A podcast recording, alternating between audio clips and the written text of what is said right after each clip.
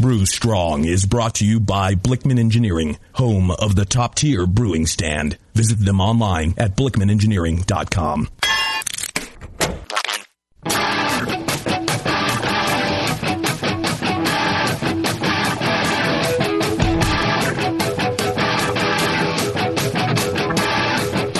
Brewers. It's time for the beer radio you've been looking for. This is the show that dispels myths, tackles the toughest topics, and makes no apologies for geeking out on beer. Hosted by two guys that drink before they think Jamil Zainasheff and John Palmer. This is Brew Strong.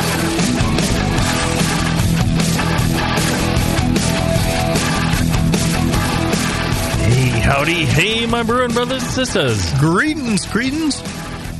Another fine day in the studios of the Hop Grenade Brewing Network. Lovely Concord, California. Yes, we are we are moments away.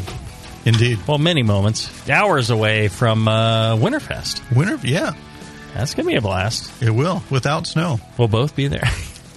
Snow. Yeah, I brought my snowboard. I mean, what the hell? Uh, You said Winterfest. I thought Yeah. there would be like you know some moguls, maybe Some a little bit snowball of fights. terrain park. Justin's going to murder me for saying this, even though we're only 24 hours out and the weather forecast is looking pretty pretty uh, set in stone at this point. Yeah. But we're looking at another like 70 and sunny uh, January day for Winterfest. Just the, the Yes. fabulous wet weather luck continues. Well, this is California. I don't know if you Mm-hmm. noticed that. Uh, Did you grow up in California? Yeah, I did. Southern Right. California. Oh, so even worse. So the weather we're having up here is like freaking you out that it gets colder at night and uh, it's not quite as hot during the day. Yeah, exactly. Like I, when You're I, like 10 degrees off. It's instead of like 80 to 50. Exactly. It's going like 70, 70 to, to 40. And Right. you're, are you are you are you really you like you uh, batten down the hatches? You've got like extra parkas. No, well, I was going to say I, going. I have, uh, you know, when I wear flip flops now, sometimes my toes kind of get a little cold. Oh Jesus, yeah, that that could be It's, frightening. it's frustrating more than frightening. Right, right. Yes, this is California. Brew tattoo. You're you're from one of the God God fearing states where God hates you and it makes uh, makes you really cold and and kills you with tornadoes and things like that. Yeah. Godforsaken states. You mean? Yes. Yes. But you you also get to own a house for like 90 grand. Yeah. Yeah, and, until it that. blows away in the next hurricane or tornado. It's cheap to rebuild. or flood or you know uh, the oil field erupts or the you know the fracking uh, causes a fire coming out of your your pipes or whatever. No, please. Biggest earthquake in American history, Missouri. Really? There you Yep. go. New Madrid Fault. No way. Yeah. How big was it? Big? Nine. I don't know. Did a freeway Something like overpass that. fall down? Well, it was back if, it- before. if it didn't, it wasn't big. It probably scared a few horses back then. Altered the course of the Mississippi. But It's no mistake Long that uh, Missouri and miserable altered uh, you know, share so Mississippi. many letters. letters I'm just saying. Missouri's Latin for miserable. yes, yes. oh, Missouri is a beautiful, beautiful place. in spots. Yes, A few. like Kansas City. I love Kansas City. That's a great place. Have you Nice ever been? ballpark. You've been. I grew up in Independence, Yeah. right outside, yeah. Any any of you guys been to Kansas City? I may have, yeah. It's a freaking awesome town. Incredible. If you like barbecue, Barbecue. Oh, this oh, one, this is the epicenter. I, I know the people in Texas will freak out, Yeah. but you know this is the epicenter of great barbecue in the world. The entire world centers around this town and the barbecue joints in this place. Incredible. You can quibble over people who go like, well, you know. Uh, I like like you know uh, this versus North that. Carolina versus No, Texas. no, no. This restaurant versus that. Oh. and the, you know, and and other people go, oh yeah, oh you're talking shit. Uh, you know that's their horrible. Oh my god, how could you like that?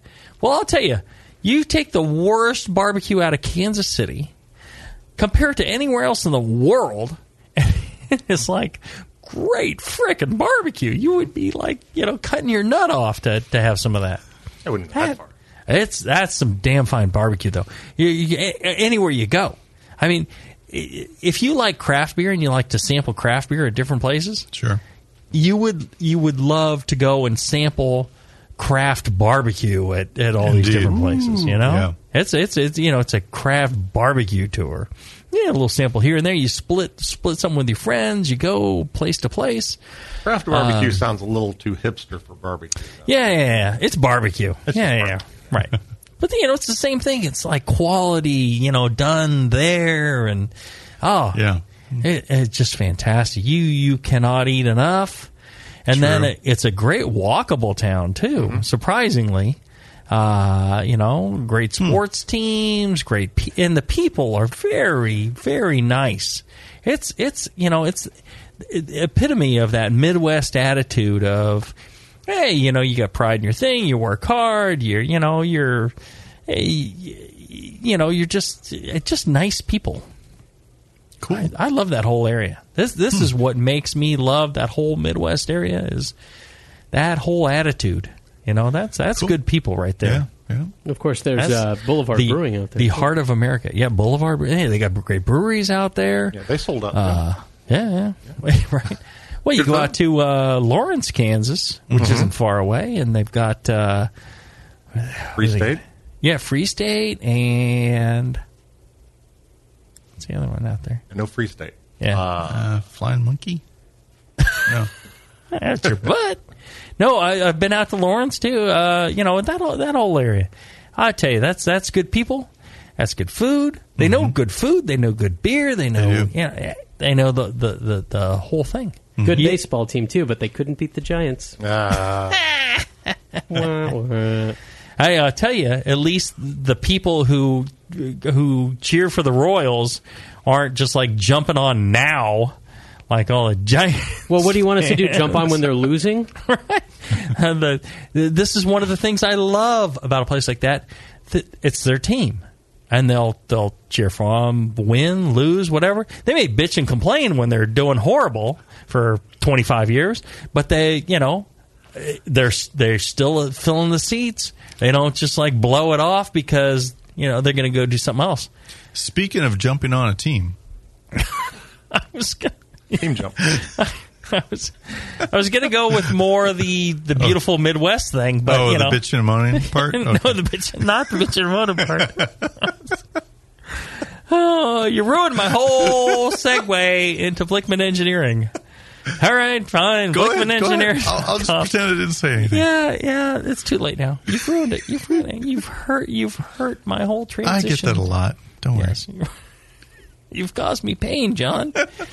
Oh no! Uh, our good friend John Blickman, Blickman Engineering Company, another Midwest uh, thing. icon, and, yes, and I'll tell you, you know, again, it's that Midwest attitude of uh, you know, d- you know, do quality, do you know, help somebody, 10 you for know, a dollar. Be, Yeah. yeah, be a you know, be a, a benefit rather than you know, you know, it's not just trying to.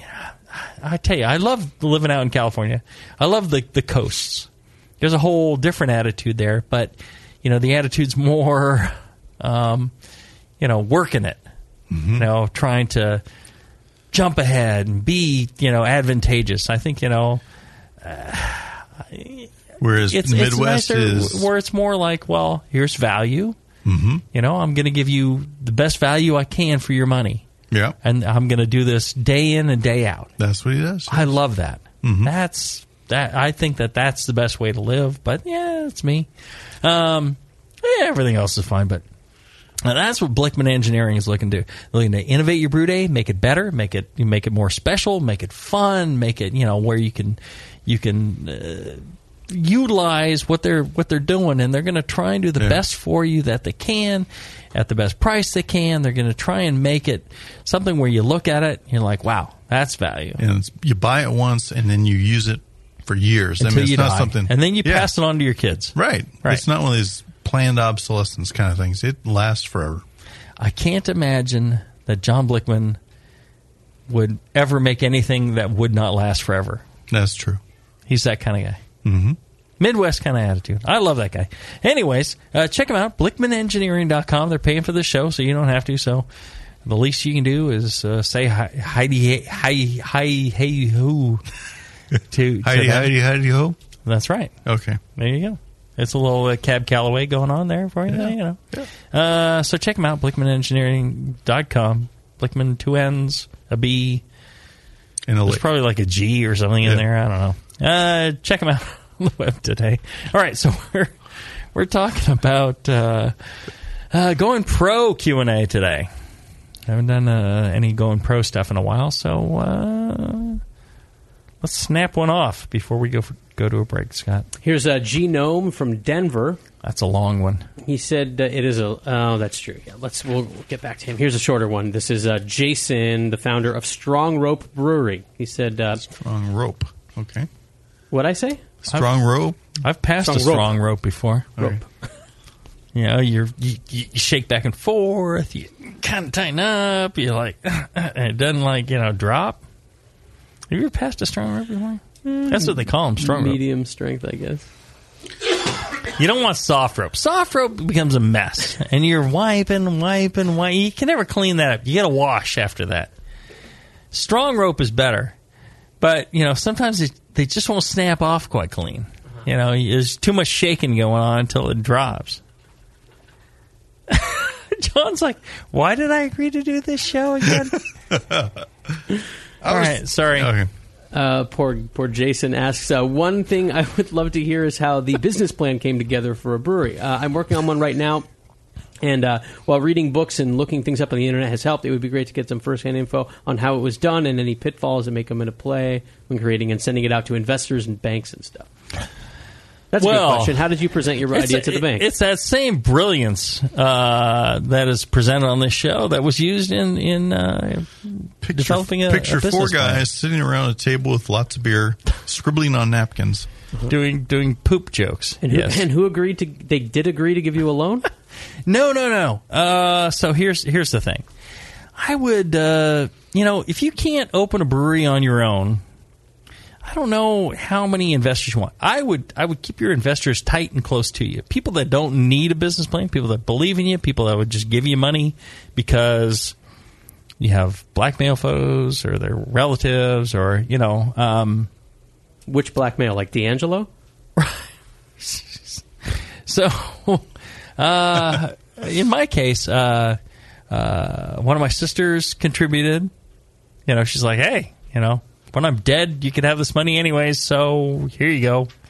And then uh, a guy who worked for me at uh, Macromedia and Adobe, he's like, he's been after me. You know, if you ever want to open a brewery, I'll give you money. I'm like. All right. So that was it. And then our own savings. So keeping it tight and close because anytime you go into this whole thing where you're, you know, soliciting funds from people outside your close circle, uh, you open yourself up to a lot of regulatory uh, issues. You have to have qualified investors. And qualified investors are people who have so much money they don't know what to do with it. There is a, a regulation on qualified investors. There's a, a definition of it, and you have to send people this whole thing about being a qualified investor. So there's close investors. There's this qualified investor. There's you got to be careful. So I would stick to people that you know, uh, you know, intimately, and you can be close, and you can call them, you know, intimate relations, you know, friends, you know, relatives, things like that. Then it's okay if they invest, and then also uh, anybody that you're going to have invest, I would tell them, all right, so once you give me the money, you shut the fuck up, and uh, I will run everything. You don't want people telling you how to run your business. If you do, you're gonna just drive yourself mad trying to please all these people. Not acceptable. That I believe, You yeah. need to have one person in charge. And if everybody believes in that person in charge, they put the money behind that person in charge, and that person does it. If you don't have that person, then people shouldn't invest, and uh, you shouldn't try and run any business by committee. I think that's a mistake. So if you had to get a bank loan to open Heretic, you wouldn't have done it. I wouldn't have done it. I think that's a mistake too. Um, you know, go smaller. I hate the nano thing, but uh, you know, look at uh, Device Brewing in Sacramento. Uh, our good friend uh, Ken Anthony. Yep. They did it. You know, he collected up a little bit of money. You know, rented a small space, bought small piece of uh, Blickman equipment, started with that. I'm like, you're insane. He worked his ass off. He goes, you're right, and we were insane. So he bought bigger equipment. He's moving up. Now he's getting bigger equipment. He's he's making it happen. It is torturous. If you're young and strong, you can make it happen. Yeah. Um, and I, I, you know, but but financially, it's working. Yes. If he had gotten a big loan and done this other thing and had to, you know, either he'd be freaking out because of the bank all the time or, um, you know, he'd have people that are like, well, why aren't you doing this? Why aren't you doing that? Oh, you should brew this. Oh, you should brew that. Don't goddamn tell me what to brew. Don't tell me how to run my business. Yeah. You know, either invest and step aside and then let me do what I do or, you know, go open your own. It's like, what? Why would you even invest in a person if you weren't going to let them run it? Like, here, I'm investing in you because you clearly know what you're doing, and now Right. that you are, uh, I'm not know, going to let you be in charge. It makes no good, sense. Good point. Yeah, there are people where they think by investing and they, you know, they romanticize investing in something where they're gonna tell them, you know, they all of a sudden are the brewer. They all of a sudden are gonna, you know, I own this brewery, you know, because they provided the money and all this. Ah, that's that's a bad thing. That's something to avoid. As far as business plans go, there's business plan software out there. Um, Palo Alto software has a uh, uh, good like business plan pro. It's probably like ninety nine bucks. It's got templates from all sorts of other businesses, and it's all divided into sections. And so you go, well, this business is closest to mine. I'll pick this one. And then you go in and you edit the words that are said there, and you type your own. You get an idea, and pretty soon it's your own thing, and it's done section by section. You can save it, go back to it. It's a really good, uh, really good way to go. And they, the- they also have a marketing thing. What's the name of the company again? I think it's like Palo Alto software or something like that. Okay. Business Plan Pro, like ninety nine bucks. It's it's pretty popular, and it formats it for you. It'll spit out a PDF. Uh, really, the way to go on on that sort of thing, and it really you know ticks all the boxes if somebody's looking for. Uh, that's what we used. I think it's it's real easy. You know, we have a, a general manager here at the uh, tap room, uh, uh, Kevin, and you know we hired the guy because he, the same reason that your Adobe coworker wanted to give you money for the brewery, which is you knew you knew what you were doing, and we knew Kevin knew what he was doing, and to then be overriding his decisions, it's like inconceivable. Right. We defer to him because that's the whole that's the whole reason we have him here in the first place. I was.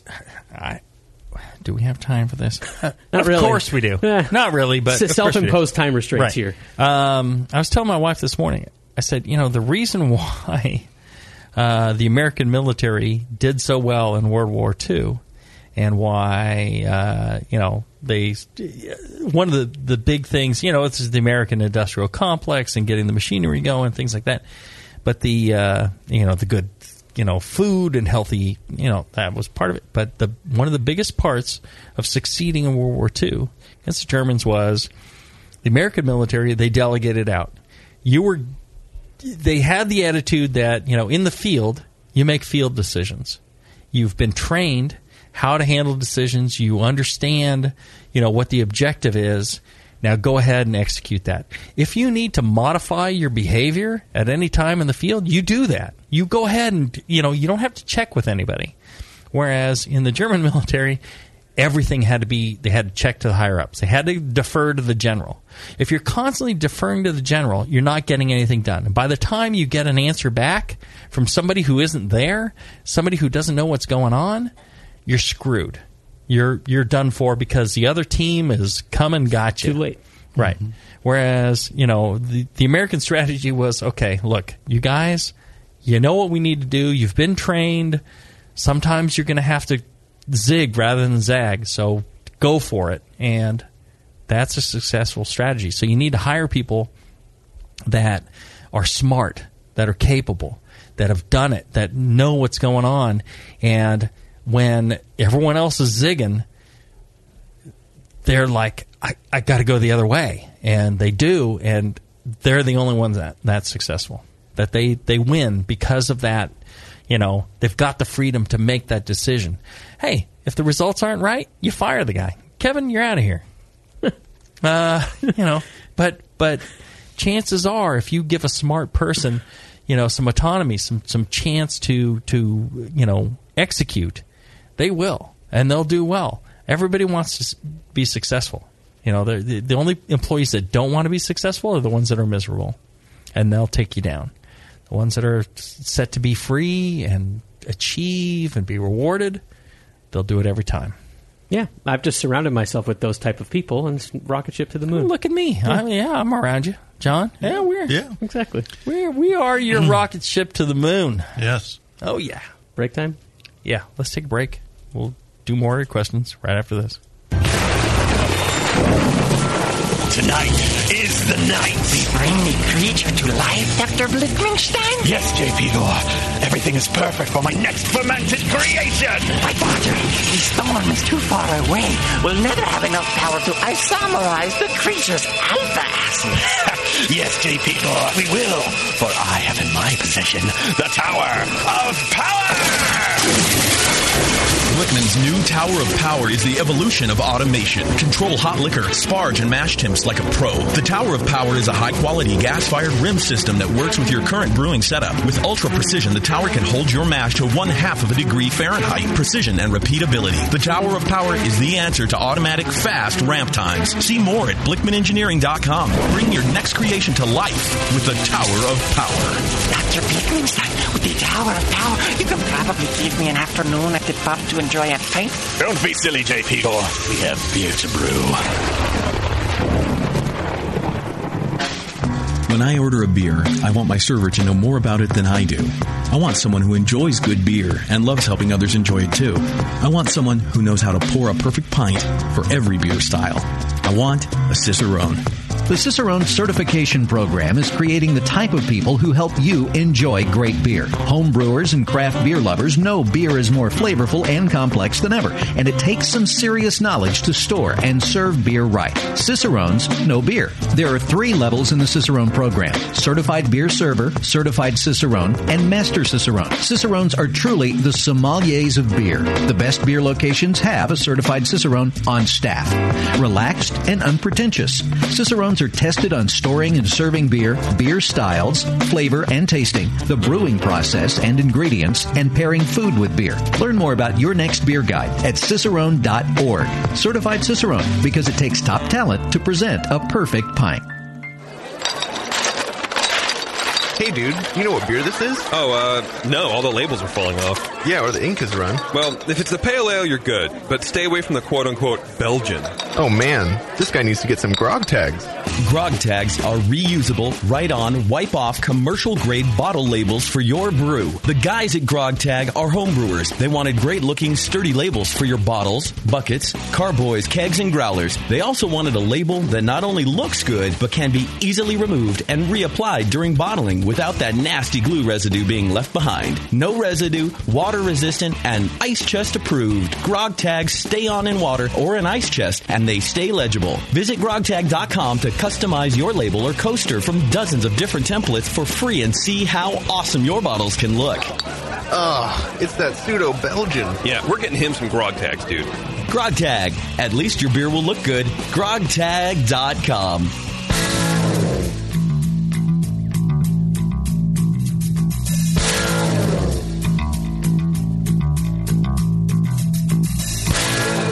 Learning to brew has never been so disgusting. This is Brew Strong. All right, we're back. We're talking about uh, going pro Q and A. I tell you, you know, at the AHA conference, they're going to have some uh, going pro panels. I think, Oh, really? or, Oh, or that'll be sessions. Yeah, Yeah. yeah. I, I think uh, you know the AHA in general is doing just a fantastic job with with the membership dollars. Yep. If you sign up to be a member. You're going to get uh, the Zymurgy magazine, which is fantastic. You you write Oh, for yeah. it. I've written for it on occasion. Um, you're going to get the the the uh, pub discount program. You get the member members only session at JBF. You get uh, uh, you get to you know get a discount at the uh, homebrewers conference. Right. Uh, and uh, most important of all, they're kind of looking out for homebrewing in the in the U.S. They're they're paying right. attention to what the laws and and people that are trying to change things. And you know, there's uh, you know, bizarre as it may seem, there are people who make their money off of alcohol. They look at homebrewers and like, ah, we should cut this off. You know, Yeah. they're they're getting it for free. It's and they don't realize that you guys buy more beer than you, you make. and right. so, uh, yeah, it's just crazy. It- but the AHA is looking out for that. You can sign up for an AHA membership by going to the Brew Network and uh, you know clicking on that AHA logo, and when you do, a small slice of it goes back to the Brew Network. The rest goes to the AHA. You get a great membership with a lot of benefits. Win, win, win. Uh, check it out. Check it out today. AHA uh, membership, American Homebrewers Association dot org. Yes, it is. I'm guessing. Yep. Very good organization. Both- Absolutely. Both, Jamil and I are life members. All right, here's a question from uh, Adam Drager. He says, uh, Adam from the Yak and Yeti Brew Pub here. Uh, I just listened I to know the, those guys. Uh, d- the uh, Distribution Proganza episode. There's no mention of renting kegs. I know MicroStar is big here in Colorado, and they say you need a minimum of 200 kegs a month to use their service. So, with the 5% losses and the high capital price of kegs, what is an ideal break point in sales to go uh, to using a service like this? From memory, I think it's like $3.50 per keg per month or something. No, no, no, no, no. All right. So, oh my God. Uh, so, Microstar, you're talking more like when you use a keg. So, if Yak and Yeti was to do Microstar, yeah, you need 200 kegs a month. They won't talk to you if you're smaller than. They're just like no, no, no. They, they they won't even like answer questions. They don't want to talk to you on the phone. They don't want to answer email. They don't want to give any potential information. They're like contact us when you're big. Wow. Uh, yeah, they got an attitude. Um, Well, it makes it, it makes no sense for them to. It's like they're spending more resources focusing. So their pricing tends to be things like if you use a keg in your own tasting room, that's like six, seven bucks to use it not leaving the building. They're going to charge you need to report to them, and they're going to charge you six to seven bucks to use a keg in your own ta tasting room. If you send it outside in your local area, you're in the you know thirteen to fifteen dollar range. Hmm. If you send it further abroad, like you know a couple of states away, things like that, then you're Wow. in the you know fifteen to twenty five dollar range per use every time you fill it. Wow. What they send you is a dirty keg from God knows where. Somebody could have made a sour in it. Somebody could have put dry hops in it and have a sack still sitting in there. Who knows? They don't. It's just whatever crap. It's covered in stickers. It's it's a mess. There's no branding for you on it. They don't clean them for you? No, they don't even Oh. come close. Wow. The other thing was he was talking about loss. Okay, so if a keg is stolen, it's your problem. You need to replace that keg for them. They don't take any risk whatsoever. Hmm. The and I'm like, okay, so how do you track it? They don't. What they do is your distributor what they so they go to the distributors and they pick up like truckloads of kegs from half a dozen breweries. What they rely on is the distributor saying, "Well, this was a keg from X brewery. This is a keg from Y brewery. This is a keg from Z brewery." They don't check it. They don't know. So if your distributor is worried about taking care of brewery X, yes, these are all brewery X kegs. Oh, brewery Y was short a few. You know, brewery Z, uh, whatever. And brewery Z and you know Y, they get screwed. They have to replace those kegs. Wow. They are short. It's all based on what the distributor says was returned. Wow. There's no actual tracking. So if somebody takes some kegs, you can. I've I've heard from industry people they'll just go and take some kegs and return those and say, "Ah, yeah, here's the, missing ones." There's no tracking. They don't. You know, you're responsible for any damage. You're responsible for any missing kegs. You're responsible to clean them. It's essentially, I, I, you know, they charge you a lot to lease you the keg and then pick them up from the distributors. Yeah. A huge amount. But is it still cheaper than buying them and maintaining them yourself? Or No. Maybe it was one day, but I don't think it is now. Uh, you know, your you know money rates are pretty low right now. You're paying an exorbitant amount now. You can actually buy uh, one-way kegs. Now, not the key Oh, yeah. kegs. Key Right. kegs are crap. They have holes in them. They leak. They those are some of the worst things I've ever seen. Um, there are other ones. They're pub kegs. There's petainers. It's like a giant soda bottle, but it's built Right. like a keg. It's got a spear to the bottom. It uses the Sankey D, D coupler valve, so you don't need different couplers or anything. anything, Right. So they work the same way as a regular steel keg. They're one way and they're cheaper than Microstar. Hmm. So Okay. you send the one way keg, you don't have to worry about getting it back, and it's less expensive than Microstar. You don't have to clean them; they come sterile. Right. With Microstar or with any steel keg, I spend close to a dollar to clean a keg. I don't have that dollar cost, and then you've got these one way kegs. You can actually ship more of these one way kegs on a pallet Right. than you can the much. steel ones. Right. So it's cheaper to ship. It's a third less cost to send the kegs out. Uh, they cost less than the one way Microstar, and you don't have to clean them. So you save you save a dollar there. Hmm. So that's that's a better way to go if you ask me. Um, and Microstar won't deal with it. You know, Yak and Yeti, unless they're they're cranking out you know five thousand barrels, they don't want to talk to them. So it's you know a total waste of time. Interesting. Uh, there are keg leasing companies. You know, keg leasing companies they will charge you like a dollar a day for a six barrel. They'll charge you maybe like three dollars a day for a. Uh, no, is it a dollar a day? No, it's like a dollar a month for the six barrel, three dollars a month for the for the half barrel, I believe. And again, you know, if you can get a loan, it's cheaper to buy your own kegs. It's essentially they don't provide you any recovery service. They don't provide you anything. They go, oh well, you know, if they're if they fail, we'll fix them for you for free. Uh-huh. Well, not if it was the fault of you know the distributor or handling or anything like that.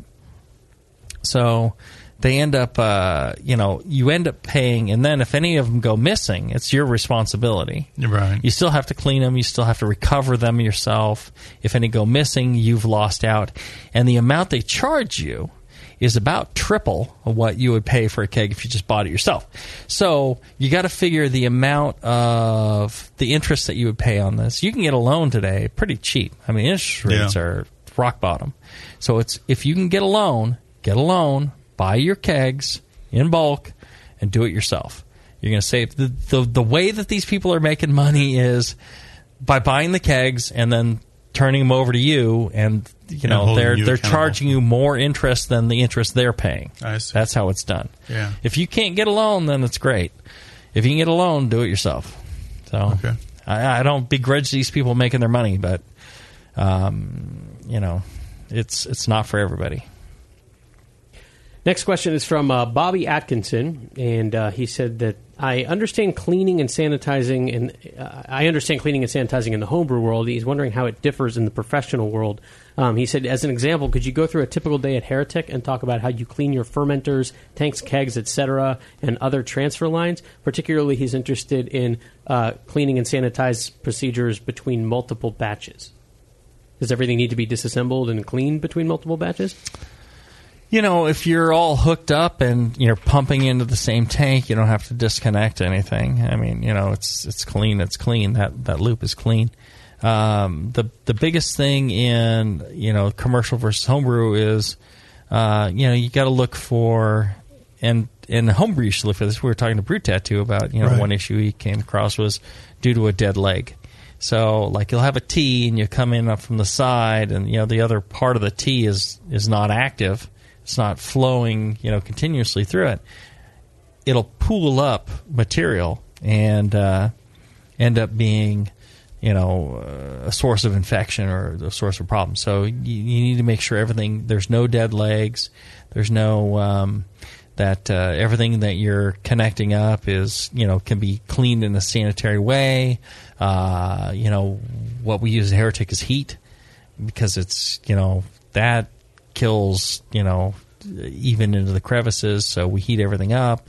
Um, you know, other than that, you know, it's it's very similar to you know homebrew. world. homebrew. hmm I mean, how do you how do you clean any sort of you know confluence of piping and things like that in, in your homebrew setup, John? Well, I use uh, silicon hoses, so I can I can see you know uh, Mhm. looking through the translucency whether they're you know dirty or not. Or not. Mhm. Um, Well, in silicone, you, you can heat that up and Yeah. boil it and Exactly. I mean, Yeah. I run boiling boiling liquid through it. Um, I'll uh, for cleaning them just in general after the brew session. I'll throw them in a bucket of water, add some sanitizer or PBW, and Mm-hmm. you know, and do a chemical- PBW take that protein la- layer Right. off of that. and then hang them dry. Um, run a hot cycle through with water and so on. Mhm. It those are pretty easy to maintain. It's um, a few years ago I had put together a hard uh, plumb system, which was much more difficult to to uh, take apart and clean, Mhm. and uh, you couldn't see inside because it was all copper and so on, right? Stainless. Yeah, and then then you kind of have to rely on your CIP techniques where Mhm. you're running, you're pumping a cleaning solution through, Right. and you know, hoping, planning that this is going to be clean, and and then uh, you know get the get the protein out, get the gunk out, Right. so you don't have any biological spots. Well, you know, the big part of you know any hard piping system is you know when it's done commercially uh, relies on you know flawless sanitary welds. They actually you know will will pass cameras through it, they'll X-ray it, all this stuff. They're because smooth; they won't yeah, catch right. trap material. And uh, you know when you're doing a piping system in homebrew and you're you're using you know threaded fittings, you don't have that. It's Right. it's a it's a bacteria trap. It's a protein trap. Um, you know, so when you're doing something like that, I, you know, I'd be careful of that. Also, uh, you know, again, it, the nice thing about you know metal piping things like that is you could you could pump boiling you know liquids through there, get Right. that you know get that up to a temperature where you know you keep it at uh, you know 200 degrees for you know a second. It's it's pasteurized, Right. You know, at like 180 for a second, it's pasteurized. Um, but you know, you do that for a few minutes. You, you you know, get yourself one of those cheap laser thermometers. Check the outside. If the outside is 200 degrees, and you got it for a minute, you're probably good. The in, Yeah. all entire interior of that should be clean or Right. sanitary. Mhm. Um, not necessarily clean, but sanitary. So Yeah. uh, when you're homebrewing, I mean, you, you've got threaded, as you say, you've got threaded fittings, you've got barb fittings. Mhm. Um, All you ne- those are yeah, you need to take those apart after every every session. Yep. Clean them, dry them, let them sit dry Mm-hmm. until the next time you use them. I mean, or I've got you know I've got a, a rim system, pump system. Uh, I clean it and then I hook I I hook those fittings back up because that keeps dust out of the system. Right. There you go. All right, let's take one more uh, short break, and uh, we'll be back with more of your questions going pro after this. Have you ever dreamed of attending the World Brewing Academy? This year, thanks to Lallemand and Danstar, one lucky brewer will make that dream a reality for free. Lallemand and Danstar invite you to enter the Beer School 2015 contest. One lucky grand prize winner will receive fully paid tuition to the 2015 World Brewing Academy web-based concise course in brewing technology worth almost $4,000. From now until December 13th, 2014, every Danstar yeast packet you use is your ticket to enter. Visit danstaryeast.com for the details and to print your official entry form. There's no limit on the number of times you can enter, so get brewing with Danstar and get your entries in to the Danstar 2015 Beer School Contest. Whether you want to build your home brewing skills or build a career as a professional brewer, this course will change the way you think of beer and brewing. Enter at danstaryeast.com and get the dry yeast advantage with Danstar and Lallemand Premium Brewing Yeast and enter to win. Nico, listen, our lawyers said that we had to do this for one hour, and after this, we don't have to talk to each other for three more months to, to the next meeting. Kids. Come on, let's get out of here. I'm supposed to have more lines. I'm the professional. Hey, it's Sully. And I'm Nico. And we opened the 21st Amendment 10 years ago at 563 2nd Street in San Francisco, just two blocks from Giants Park, to make great beer and have a great time doing it. That's right, because to us, the 21st Amendment is more than just the right to make beer. It's the right to experiment, to be innovative, and just do things differently. And so now, we're putting our craft beer in cans. That's right, cans. You can find our world famous Hell or High Watermelon Wheat Beer and Brew Free or Die IPA in the Northeast, Northwest, parts of the Midwest, and Alaska in cans and on draft. So next time you're at your local neighborhood pub or good beer store, be sure to ask for 21st Amendment in cans. Because everyone likes it in the can. Tasty crack cans. Tasty crack can. A few things happened 30 years ago. ARPANET migrated to TCP/IP, and the Internet was born. Revenge of the Jedi was renamed Return of the Jedi and opened in theaters. Mila Kunis and Emily Blunt were born, beginning a rad fantasy in my mind.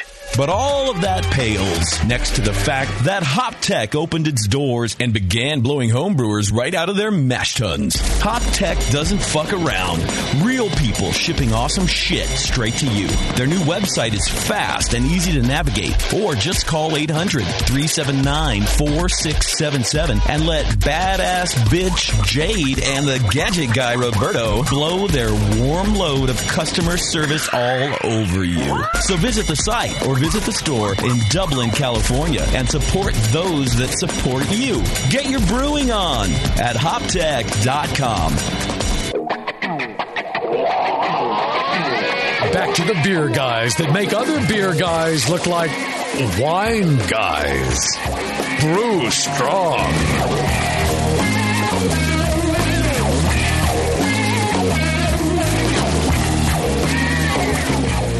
All right, we're back. Uh, what did we talk about during the break? I don't know. Yeah, Scott. We were just talking about Scott. Scott and his emotional problems. Yeah. I went to take a leak. What were you guys saying? Well, you remember that Look how show small that Frasier? is. That's what we said. All right, more uh, going pro questions. This is uh, Ian McDavid, and uh, he says he's uh, learned a lot from the show and your books, and he's wondering if you can offer some advice uh, that I don't think I heard in the Progasm series.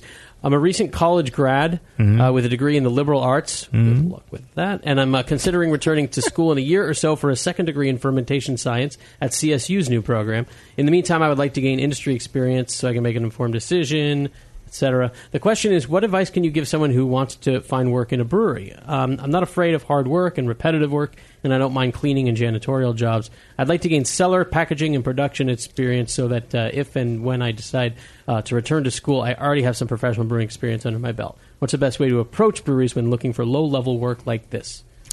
All right, so we did a whole show about uh, a, a program show about uh, you know trying to find a job in a brewery, and uh, you know all these people who come to you and you're like, well, you know, I'll work for free, and then you They find out they don't want to work for free.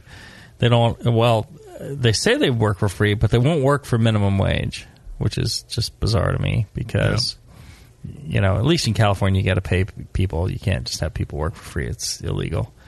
Um, you know, I'd, I'd say that the the best thing is to go in and not be like really freaky weird.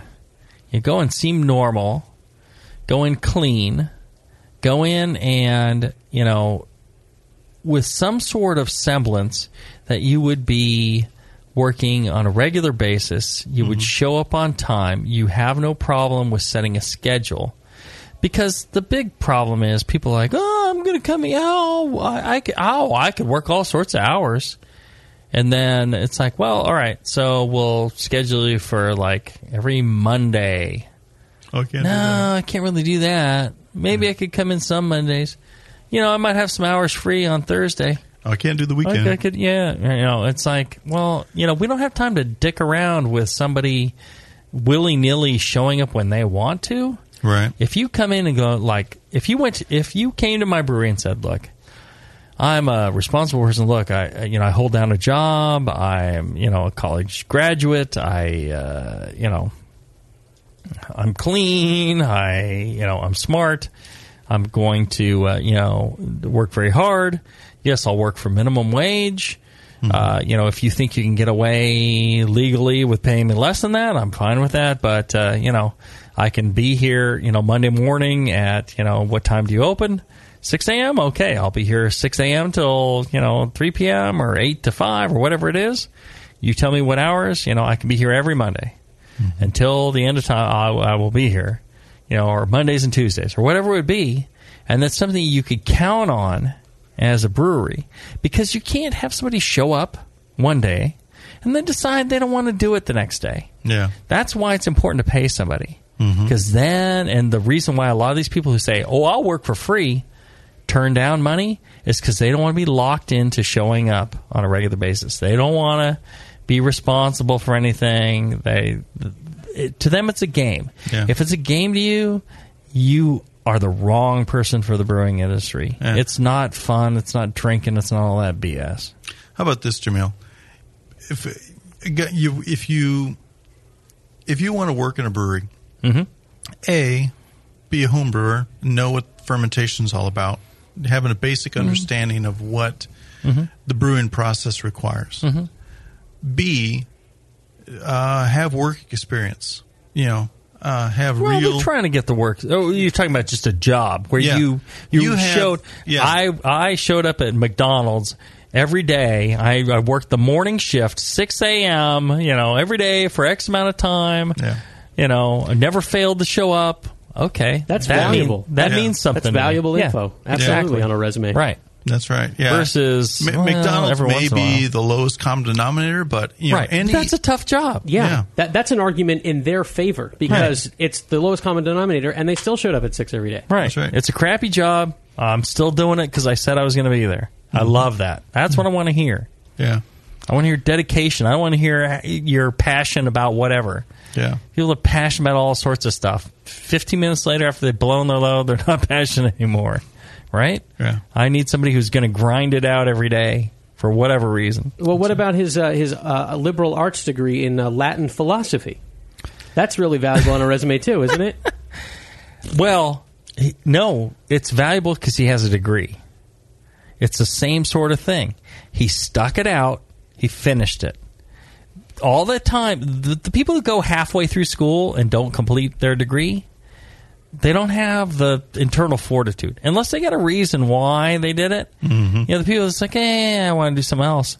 Well, those are the same people that are going to fart out on you when, uh, you know, when it's cleaning kegs for the millionth day in a row. Yeah. That's what brewing is. I Uh, need the somebody that'll coming stick up. it out. I was thinking it'd be gone. I was going to be, Right. you know. I No, need people that'll work. stick it out. It's work. It's hard work, and people that can do hard work. I actually had a guy. He he, he worked like uh, uh, the California Conservation Corps. That's hard work. Mm-hmm. Yeah. Right. Did that for like a couple of years. That's that's brutal hard work. Guy grew up on a farm. I'm like, hey, here's a hard worker. Somebody who can physically do it. And I'm like, all right, you know, the way we start everybody is minimum wage. He's like, okay. I said, you know, don't even apply for the job if you won't take minimum wage. Because this is your education. You are paying for your education by taking minimum wage. Mhm.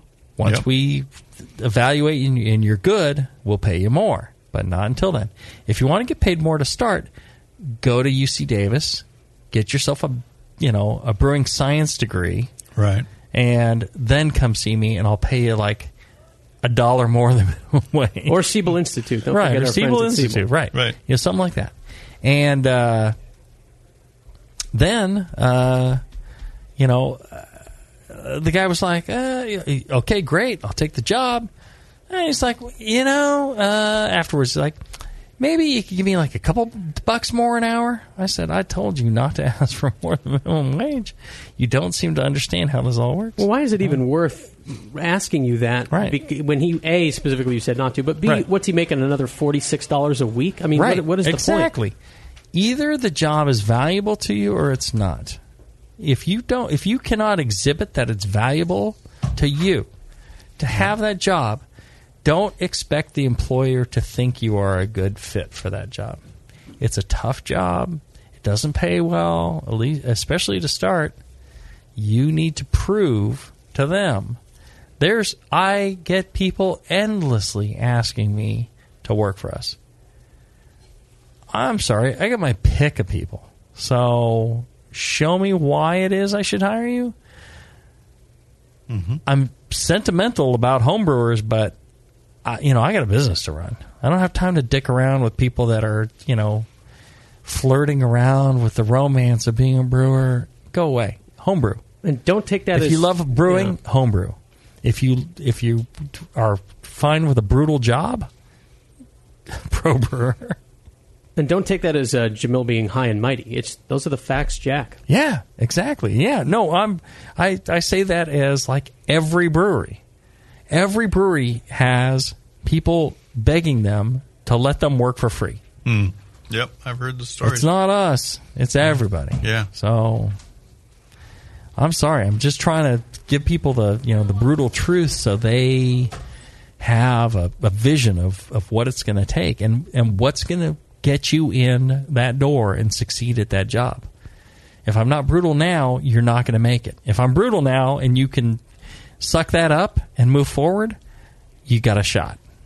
So if what I've said hasn't scared you off and you're willing to do that, move forward. You have a shot. If you think that I'm too mean or don't understand or have my head a mess, uh, you really shouldn't. It's not your thing. What about the guy that shows up uh, with just stellar homebrew, stellar, like knocks your socks off? Does that? How much does that factor in? Don't care. Doesn't makes no difference. Right. No, there you go. Because I think that'd be counterintuitive for most people listening. Right. Or so, what are we gonna like wheel their homebrew system in, and they're gonna like brew great beer five gallons at a time? Well, they're probably their their their fantasy is that they would then come and have creative input. And if I can do this on a home scale, just imagine what I could do with your brewery's beer on a commercial scale. Yeah, I that's can, what's I going can on see in their them thinking head. that. Yeah, yeah. That, uh, No. Okay, so take work. your homebrew and uh, park it up left. no, it's, hey, bring it in and we'll all drink it, and we'll go. Damn, that's good. Okay, Back to so. what the job entails is scrubbing floors, and you know we just kind of go that way. Yep. Last couple after the break. Yep. Take one more break, and we'll be back with more questions right after this. And now, Northern Brewer presents What If Homebrewers Ruled the World? Ladies and gentlemen, if you'll follow me, I will lead you into the gallery area. Now, the first piece up for sale today is a Jamil Zainasheff original, a bottle of 1997 vintage Evil Twin. Oh, I say. A bidding for this one-of-a-kind piece will start at seven thousand pounds, and if you'll continue to follow me, ladies and gentlemen, I can show you a rather abstract piece from Bay Area brewer Justin Crossley. It's a German Doppelbock entitled Justin's Giant Bock. The brewer's notes here indicate that this beer had excellent mouthfeel. That's just a crazy dream. Or is it? With Northern Brewer, a thirsty nation can craft its own Northern Brewer, the home of superior customer service and the finest selection of home brewing goods for the future. Hi, I'm Jamil Zainasheff, and in addition to my work on the Brewing Network, I write the style profile column in every issue of Brew Your Own magazine. Hi, I'm Sean Paxton, and when I'm not prepping for the home brewed chef on the Brewing Network, you can find me writing articles on how to cook with your home brew for Brew Your Own magazine. Greetings, cretins. This is John Palmer, and when I'm not writing for Brew Your Own, I'm reading it. John Palmer, Sean Paxton, Jamil Zainasheff. If you love listening to them on the Brewing Network, you'll love reading their articles, tips, and recipes in the pages of Brew Your Own magazine. Join Jamil, John, and Sean eight times a year in Brew Your Own. And when you subscribe to BYO on the Brewing Network website, half of your subscription price goes right back to the BN to support great beer and food programming. So sign up for Brew Your Own magazine through the BN website today so you can listen and read your way to better homebrew. Hey, my brewing brothers and sisters, this is Jamil Zainasheff, and I love a bold, hoppy beer, one that spits resin in your face and makes you cry, Uncle. There are a lot of great hoppy beers out there, but at Heretic, we want to make something as bold, dank, and resiny as possible. We use hops at every chance we get, including multiple dry hop additions. The result is Heretic Evil Cousin. This light golden, 8% Imperial IPA has an easy malt character that helps take the edge off the massive bittering, but it takes a back seat to the in your face hop character. We make sure this beer finishes dry so the hops can jump out and slam you in the taste buds. If you can't get enough hoppy goodness, Evil Cousin is your cup of tea. Cheers.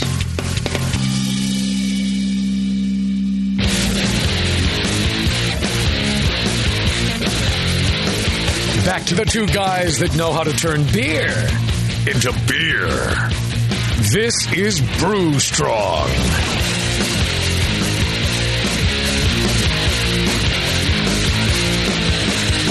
All right, we're back. I'll tell you, if you like this show, you're going to like a lot of the other shows on the Brewer Network. Ah, like They're the- very, very similarly lacking in, in information and uh, quality. Uh, Like the, uh, or no, I- they're very similarly f- f- abundant with information and, and quality. Was that what I was supposed to say? Uh, yeah, that is what you said, isn't it? Yeah. Yeah. Like the session and the power, Yeah, yeah. the sour hour and sour. I, I'll tell you, brewing with style. brewing with style. There's another That's great quality show. Yep. Tasty McDole, John Plise. I have my fun. I'm telling you, that's a good one. Alrighty. We cover all sorts of beer styles, commercial examples, and uh, you know, rate them and, and explain why an example is a good example or not. That, that's for. very useful info. Provide a recipe, all that stuff. Yeah. Indeed. Yeah. Yeah, a lot of times you taste these beers, and you just don't know. It's like, well, is this good? Is it not? You know, this this Is this what it's supposed to taste this like? Yeah. English ale. It's stale. Oh, yeah, it's the English malt character. No, we debunk all that stuff. Cool. Useful show. All right. Uh, all Last questions. Yes, sir. Uh, here's one from uh, John O. Uh, he said, Oh. uh, "Hey guys, I recently discovered the BN. Been going through everything. Good stuff. Especially love the shows about going pro. Like many, I'm sure I'm starting to think more and more seriously about starting a Nano. Uh, the recent device shows did a great job making the Nano seem like an idea um, that had a shot. My only experience." Uh, being that of a home brewer, I'm unclear on how a lot of elements of the uh, brewing process scale up. So I'm wondering if you could talk a bit about where the process differs so someone thinking about starting a professional brewery in the two to seven barrel range could prepare. So, for example, how is yeast treated on that scale? One has a hard time imagining uh, people sprinkling in a few dozen yeast packs, if you know what I mean, but I really have no idea. Uh, how is it bought, treated, harvested on that scale? All right. So yeast, especially if you are not reharvesting yeast from your homebrew and repitching yeast from your homebrew, uh, you're going to have tr- troubles with uh, ProBrew because the the pitch of yeast, like the pitch of yeast I buy to start up, cost me fifteen sixteen hundred dollars. I uh-huh. can't be throwing that out every batch. Our beer would cost a ridiculous amount. So you have to reuse the yeast multiple times. That's why a brewery has, a, you know, Yeast a yeast that they use on a right, you know, constantly, and that's what their their thing is. Yeah. So if you're not, you know, into that, you're gonna you're gonna run into troubles. You know, the other thing about the difference, you know, between home brewing and you know brewing on a larger scale, it's the same damn thing. It's you know uh, more use of pumps than people are used to. Right. You're using more aggressive chemicals to clean. That's about it. Mhm. It's the same.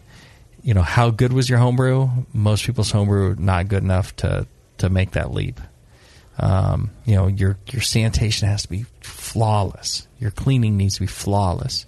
You know, every little step needs to be, you know, in that flawless range. Right. If you're blowing it out in a little tasting room and you're working nano size, you do whatever. But I mean, you really got to get to that that state.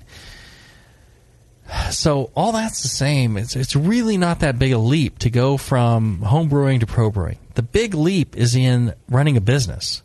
If you have not run a business before, you are going to struggle running a brewery because that business thing's on there. If all it was was brewing larger amounts of beer, I'm telling you, most homebrewers could figure that out. Uh, when it comes to running the business, all the financial aspects, the supply and demand and regula- that's where it starts to be challenging. So that's the thing to focus on. All right. Well, he yeah, I mean he's asking about uh, other aspects of uh, brewing on a large scale, but the the brewing is almost like kind of secondary, is what I'm hearing. Yeah, yeah, it's you know scaling up a recipe. All right, so multiply. Uh, Yeah. you know that's and about then, it. and tweak a little bit. I mean, it's because it's not strict, right, straight scale up. That's but- not the most important thing. If your recipe's a little, you know, one percent off on you know this malt, even on a roast malt, you're one percent off. Big deal. Uh, It's not really going to affect things. Is it fermented well? Is all you know? Is everything sanitary? Is Yeah, it you know clean? clean, uncontaminated? Is it carbonated right? That's the the brewing process. Now, have you set the right price? Did you post pricing? Did you, you know, you know, do you have the supply of all the materials to keep producing that? Have you, you know, done all your regulations? Have you, you know, there's just so many things uh, involved that have nothing to do with brewing. So I'll pose the final question of this show. If you could go back to the beginning when you were planning Heretic, knowing what you know now, would you do anything different? Yeah, I, I wouldn't have done the, uh, you know, sharing a brewery with another brewery. No contract. No, we didn't contract, but we we alternated Oh, oh, uh, right. ownership of a building, and uh, that just slowed us down. So what would you have done? Just waited longer? Uh, yeah. Either either I would have uh, you know just found a way to come up with the money, um, and uh, you know, or gotten a loan or whatever, and just open it up from the start. We'd be two three times forward of where we are now just because of that. Really? That really slowed That's us. That's huge. Yeah, it really. Uh, yeah, we weren't able. To, we in six months we ran out of capacity, and so we spent another year and a half unable to produce the beer that everybody was asking for. Hmm. So, you know, a year and a half later, then we could start producing the beer. And ever since then, it's like we tripled Yeah, in a year. have, yeah. Before we were stuck. We couldn't produce it. And the problem was we couldn't produce enough to be financially viable. Ah. You know, you're not you it's a volume game. You have to produce enough to, you know, it's like like a hop grenade. Yeah, it's great you're selling beer. You got to sell enough, right? It's not you got 10 happy customers. You need a 1000 happy customers. Yeah. Every day. 500 isn't isn't enough. You know, you need to get to a point where you've got you know plenty of happy customers, and that's where all of a sudden you're actually profitable. You're making money. You know, all that work up to that point, that's just to get to that point. Yeah. Yeah, I mean, you know, when Justin and I first got into this, we were, you know, into the planning. We were like, well, how can we plan this like we plan our lives, which is oh, keep our overhead low. Keep your overhead low has been like our number, like our guiding principle for our adult lives. Uh, it's it's like playing your adult life. I, I had a whole different vision of how you planned your adult life. I don't know if I've started it yet, but that's theoretically my plan. But I, I don't know if the, it's even possible. Is it possible to run a business with low overhead? Like I, I don't know how you do it. Running a business is unbelievably expensive. Right. Well, but that's the thing. You need to you need to see where to spend. You need to understand, you know, you know, everything is about, you know, cash flow and capital. And it's about, all right, so I've got a limited amount of resource. Where do I apply that resource? Where, you know, what's going to return me the most on my dollar? What's fundamentally has to happen in order to support other aspects of the business? You have to kind of be a swami and kind of see, you know, this this fuzzy vision in front of you and understand what it's going to take to get there. And you need to be able to, uh, you know, execute on that plan. Because if you can't, you're you're screwed. There's a there's a common, you know, business school story, and it goes with, you know, the fat pigs and skinny pigs. I've told you this before, right? I thought you were just calling me names. Well, yeah, I, I do generally. Um, so a farmer has, you know, his feed that he he uses throughout the year. You know, he, he pays for the same amount of feed. That's what he can afford. And every year he gets in a bunch of piglets, and he grows, he fattens them up on his feed, and then he sells them off at market. And with that money, he buys more feed, feeds his family, pays for the the lease on the property, does it all over again. So he gets in a crop of uh, piglets and he starts feeding them all. He puts equal amount of feed in, in all of them. They're all the same size. Uh-huh. Well, you know, a little bit down the line, he starts noticing, he's like, wow, you know, these pigs are growing really fast. These pigs aren't quite growing uh, as fast as those. And he decides, well, you know what? I'll tell you what. I'll separate out the fat ones and the skinny ones. he says, I'll, I'll just give more feed to the skinny ones. They'll catch up. I'll just give them more. So he takes his his feed and gives more to the skinny ones, and a little bit less to the fat ones. You know, and uh, the fat ones aren't quite growing as fast. The skinny ones still aren't growing. So he continues to feed those skinny ones the bulk of his feed Uh-huh. and neglects the, the fat ones. The ones that were growing really rapidly now aren't growing as fast as they were before, and the skinny ones, Are- it's still not really having much of a difference. They're growing, but not not quite as at the clip that the fat ones were. You know, just genetically, the fat ones were growing, going to grow faster, and the skinny ones weren't. And what he's done is is really screwed himself. What he should have done is kept feeding those fat pigs. Keep pouring. You know, those are the ones that are growing take care of those. You know, those are your ones that are going to get the most at market. And the skinny ones are, for whatever reason, it's just not a good product. It's not a good beer. Sorry, it's not going to sell. Dump it. You know, mo- you know, focus on the ones that are selling a whole bunch. That's see. the same, Yeah, you know, yeah. same thing in any kind of business. You have to look at, you know, where you're putting your your resources. Your limit. Every business Where's has limited return resources. on investment? Exactly. And, you know, sometimes something that's wildly successful, you don't stop be investing in that and go to the thing that your your pet project that wasn't successful and keep pouring money into that. You got to admit when something wasn't right, drop that, keep going on the ones that are successful. And that's, you know, one of the business things that people just don't understand. They don't understand that, you know, brewing beer is a business. And I know that's a dirty word and you're not supposed to use the word manufacture, you're not supposed to use the word like produce Product. or product or anything like that or even, you know, brands. But that's what it is. You know, it's like, uh, you know, you're you're successful at Starbucks. Why? Because you know you have this product that you manufacture and you you replicate it. You know successfully. That's that's how it's done. That's how business is done. Brewing beer, making good coffee. That's all just you know. That's just background. Yeah, You know it's the that's easy the part. basis. Yeah. Mhm. So there you go. Did that answer your final question? Yeah. Did that make you feel good or bad? Um, I see you rubbing your nipples, so I'm thinking you enjoyed that. I didn't one. even know I was doing it. Oh, yeah. I see you there. You're tweaking yourself. So then I guess I guess good. and there you go. That's the answer I was looking for. Or maybe I'm just trying to like comfort myself. I don't really know. I think you're lactating. You are. You have gone up a cup size. Are you pregnant? It's never stops. It never stops. Never stops. Well, there you go. I'm in the beer business. yeah, right, right. Do you say that? Don't they say that hops like is it hops or alcohol that makes you lactate? I think it's hops. Yeah, right. So there you go. Less hoppy beer for you. That's my. my I don't even drink coffee. you're you're wetting through your your rare barrel T-shirt right Maybe I should just uh, wear like a sports bra. Take one of my girlfriends. Support. Might be small for you. Can we please get the hell out of here for God's sake? Well, I'll tell you, you know, if you enjoy this fine repartee, I would suggest uh, uh, letting uh, Blichmann Engineering know that uh, you enjoyed the show and they pay for it so you don't have to. You appreciate what they you know. do. Yeah. check them out. Uh, BlichmannEngineering.com. Check out all our other fine sponsors. If you get a chance, uh, you know, go by the brewingnetwork.com slash store. They got all sorts of hoodies, glassware, hats, books, all sorts of good things. When you buy those things, all the profits go to the bottom line of the Brewing Network and really uh, make a big difference in keeping this show on the air. Indeed. Until then, brew strong, everybody. Brew strong.